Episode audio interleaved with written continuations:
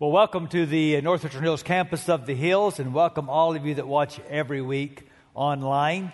I am concluding our series titled Alive and Free with some measure of sadness because this series has been a blessing to me, and based on the feedback I've received, it seems like it has resonated with many people.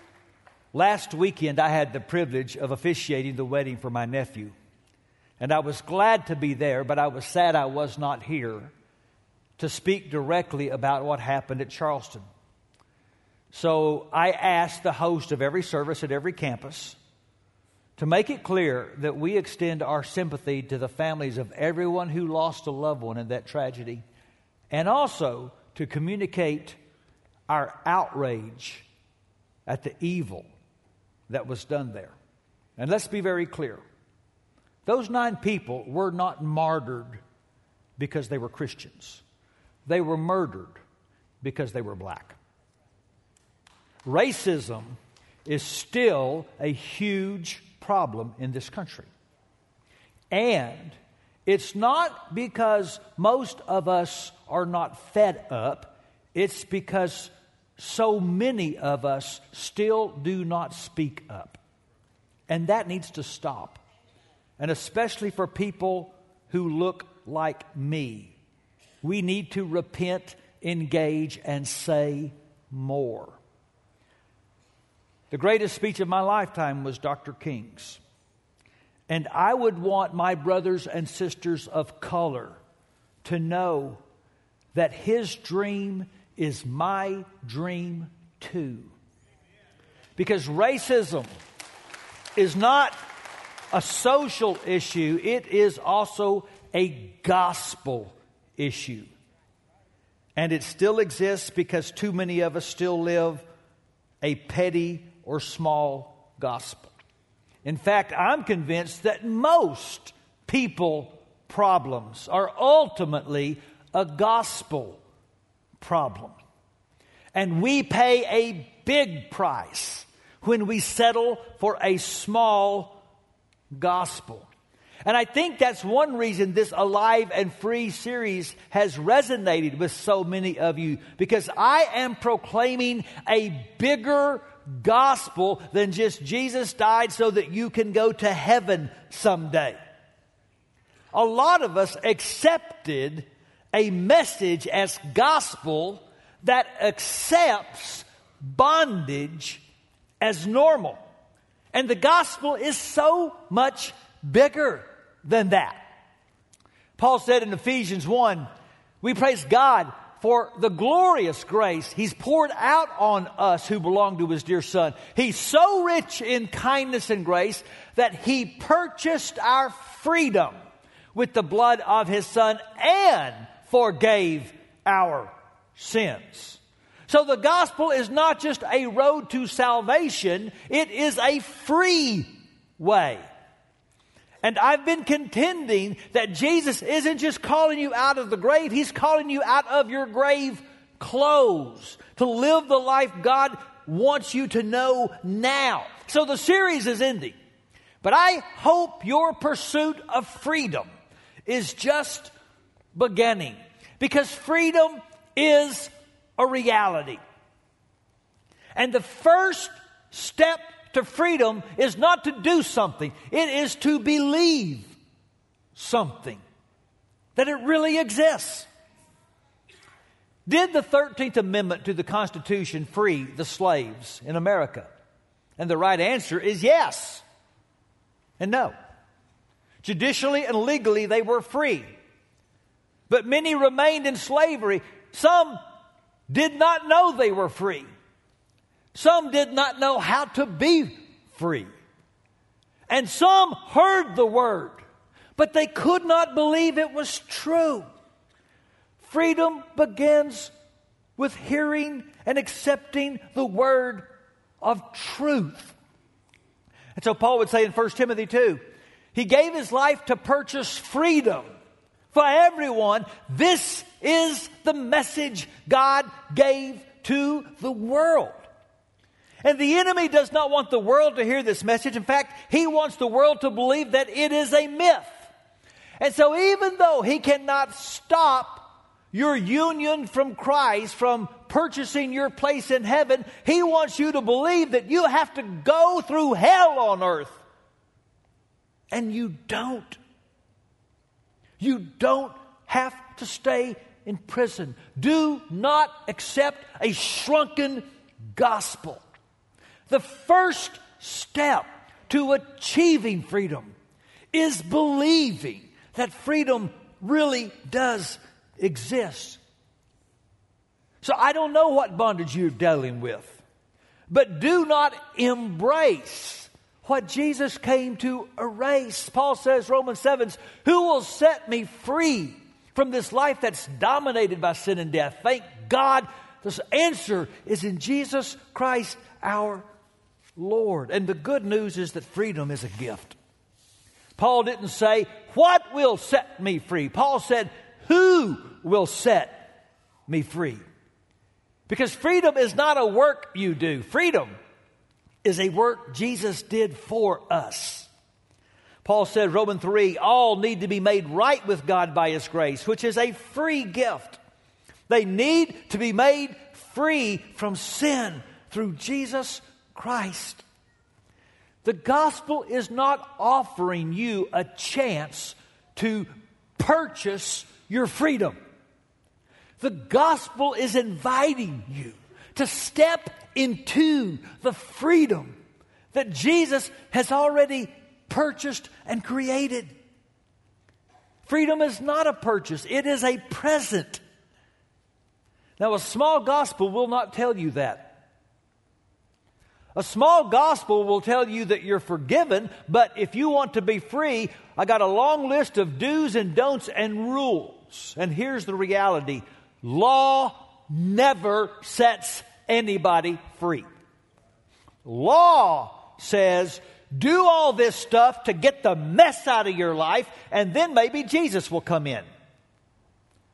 And grace says, Jesus wants to come in and start getting the mess out of your life. And He will. And the gift of the Spirit of Christ, as we surrender to Him more and more, will start to help us walk in more and more freedom. First Corinthians, uh, 2 Corinthians 3 Now the Lord is the Spirit, and where the Spirit of the Lord is, there is freedom. But you also need to know that freedom is a responsibility. Only Jesus can set you free, but only you can let Him do it. Because Jesus will not force freedom on anybody. That's why, for example, you have that strange story in John 5 where Jesus walks up to this man that has been lame for decades and asks the most perplexing question Do you want to get well? Jesus never walked up to anybody and said, How did you get into such a mess? He never asked anybody, How did you get into prison? What he asked was, Do you want out?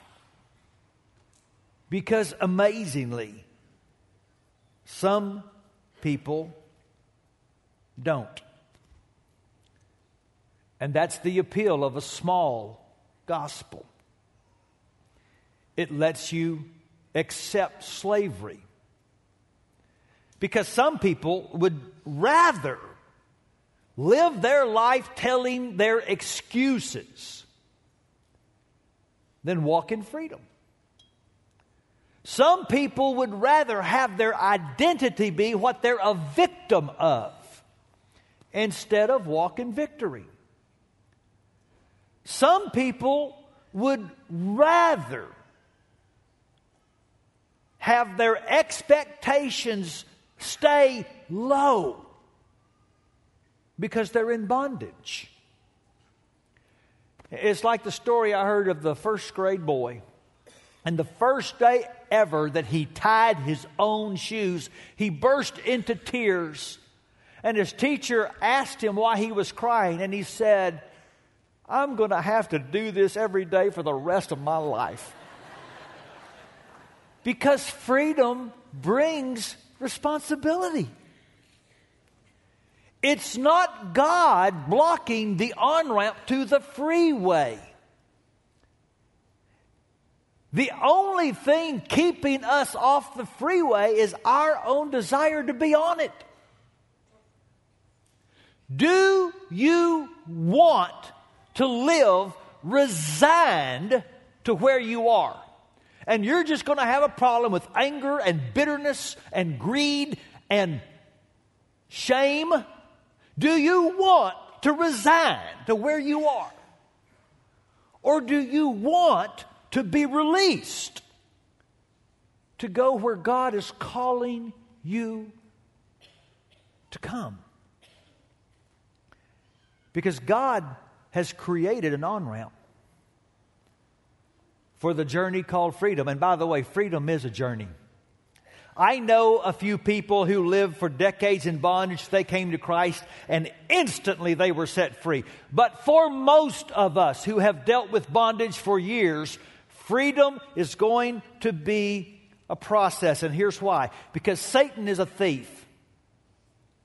And he wants back what he stole from you in the first place. So when you get on that freeway and you start walking in the freedom that the Spirit of Christ is teaching you to walk in, he's going to show up to try to derail and detour your journey. And every time you stumble and every time it gets hard, he's going to whisper, See, you don't belong on the freeway. There's the exit ramp. Get off right now. But let me ask you what of enduring value in your life ever came in a hurry?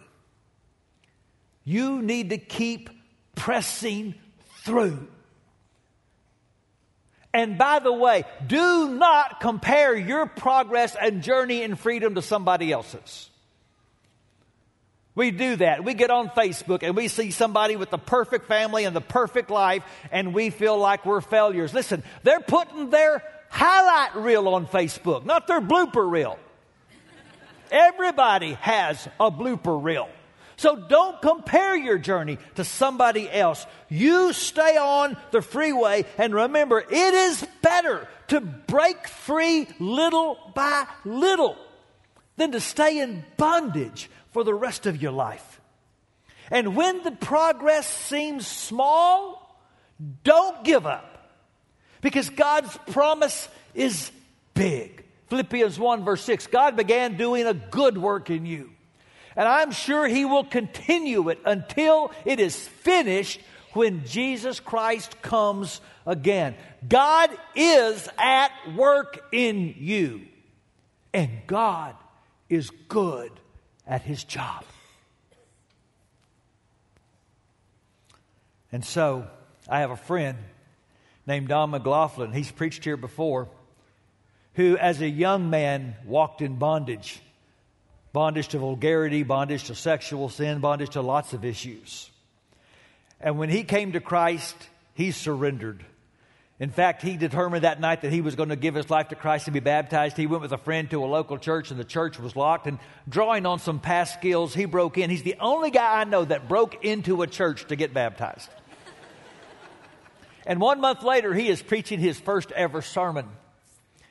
And he's in front of this little audience at a small country church, and he got flustered. And he really did mean to say, Oh, shoot. But he wasn't completely free yet, and he didn't say, Oh, shoot. And sweet Sister Rose on the front row just said, That's okay, honey. You just keep preaching. And he still is. I look at my own life and what God's done for me the sanctification He's continuing to work out in me. I am so much more free today of some of my past bondage than I used to be, especially the prison I have struggled with the most, which is the prison of being a people pleaser. And God has brought me so much further down the freeway than I used to be. He'll do the same thing for you because God is at work in you and God is good at His job. So don't get off that freeway.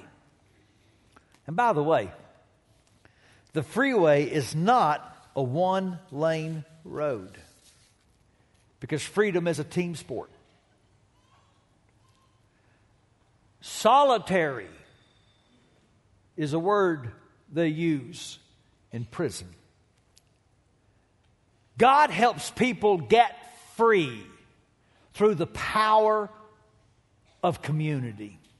So remember the story that launched this series. When Jesus called Lazarus out of the tomb, he said, Lazarus, come out. But then, as Taylor Walling reminded us a couple of weeks ago, he turned to other people and said, Take the grave clothes off of him. Because God uses free people to help free people.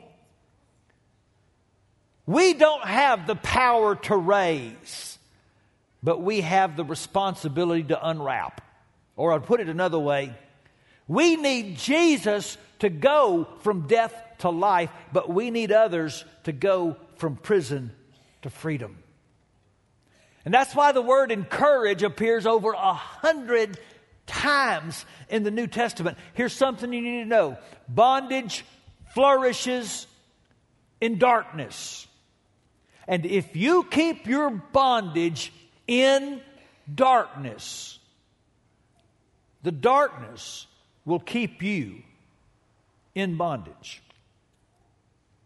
That's why the Bible says, confess your sins to each other, pray for each other, so that you can be healed. Why can't I just confess to God? Well, you can, but you don't have to humble yourself to do that. You have to humble yourself to confess your bondage to another person.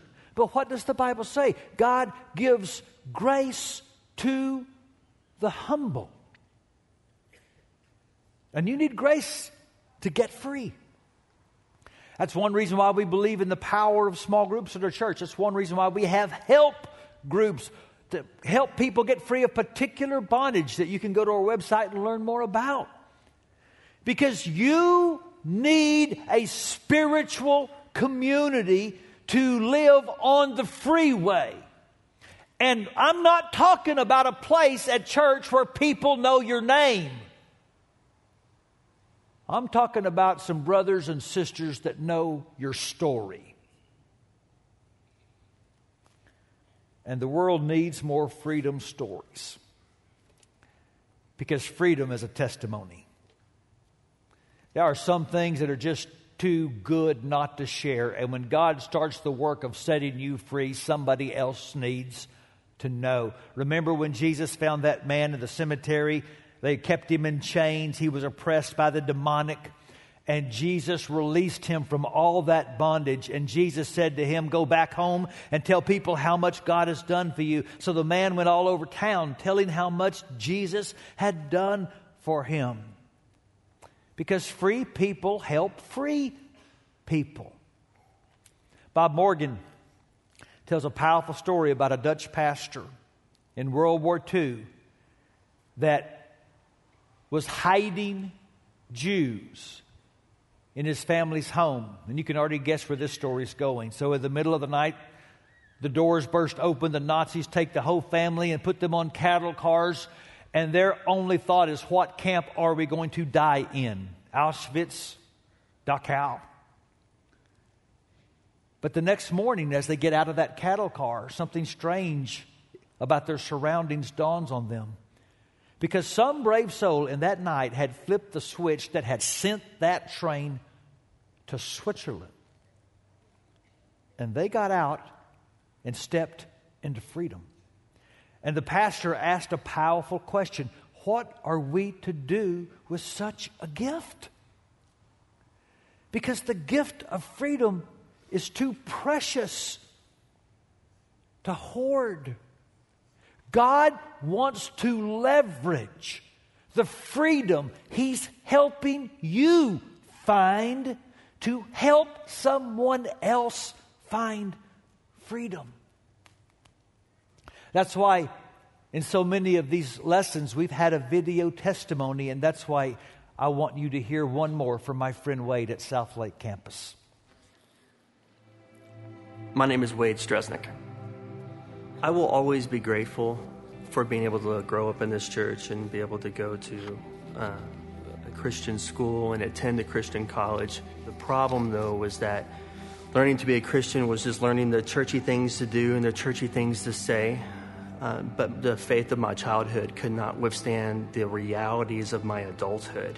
And I spent most of my 30s in bondage to fear that was brought about from the lies that I was hearing in my head that God doesn't love me. He never has, He never will, because there's nothing worthy of me for love. That there's no purpose in my life. You can't withstand that type of spiritual onslaught on your own. I reached a point I was ready to break.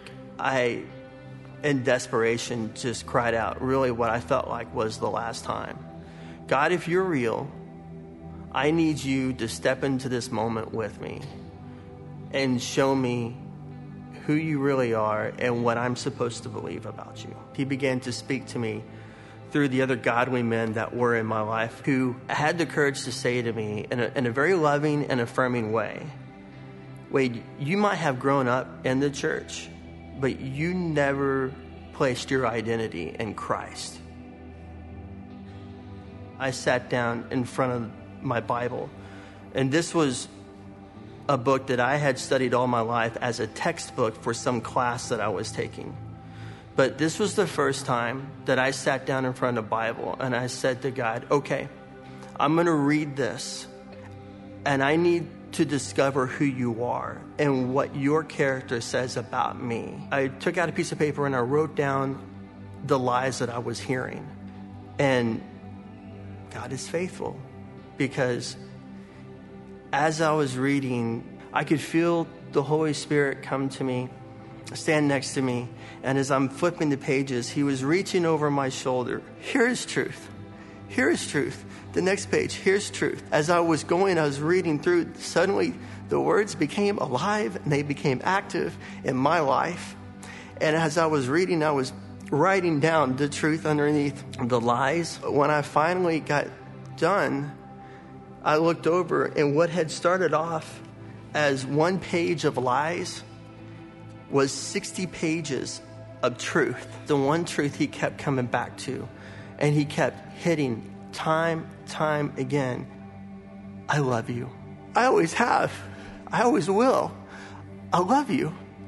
And I realized in that moment that God hadn't just protected me, He had recaptured my heart.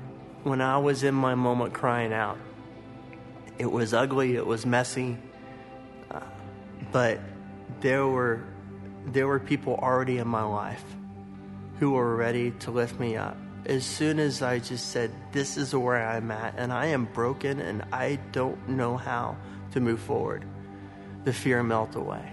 Taking that first step may feel like the scariest thing that you could possibly do. Sharing with somebody may feel like the most vulnerable thing that you could possibly do. But in that moment, don't be afraid because God will come with you in that moment. Don't pass up that opportunity. Take that first step with God.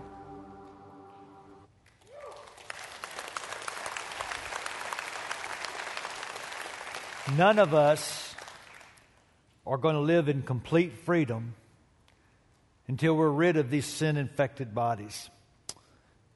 But I think it's just encouraging to hear the stories of people that are so much farther down the freeway than they were when Jesus first found them. And that's what I want for you. And by the way, we will reach our desired destination because freedom is coming.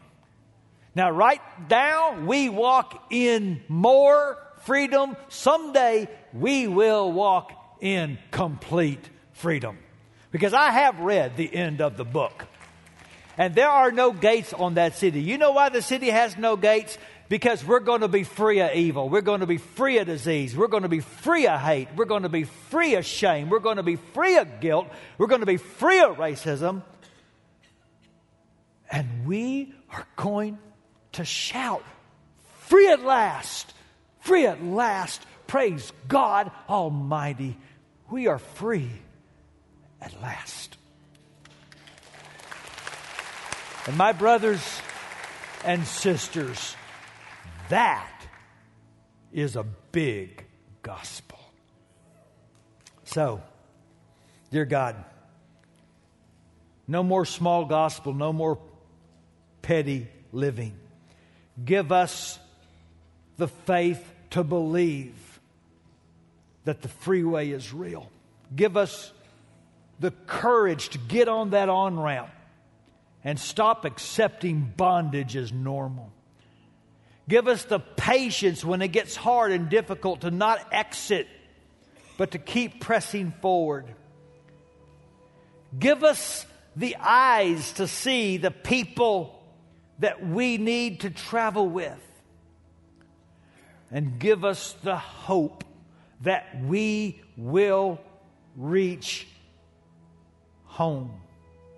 That our destiny and our inheritance is freedom forever.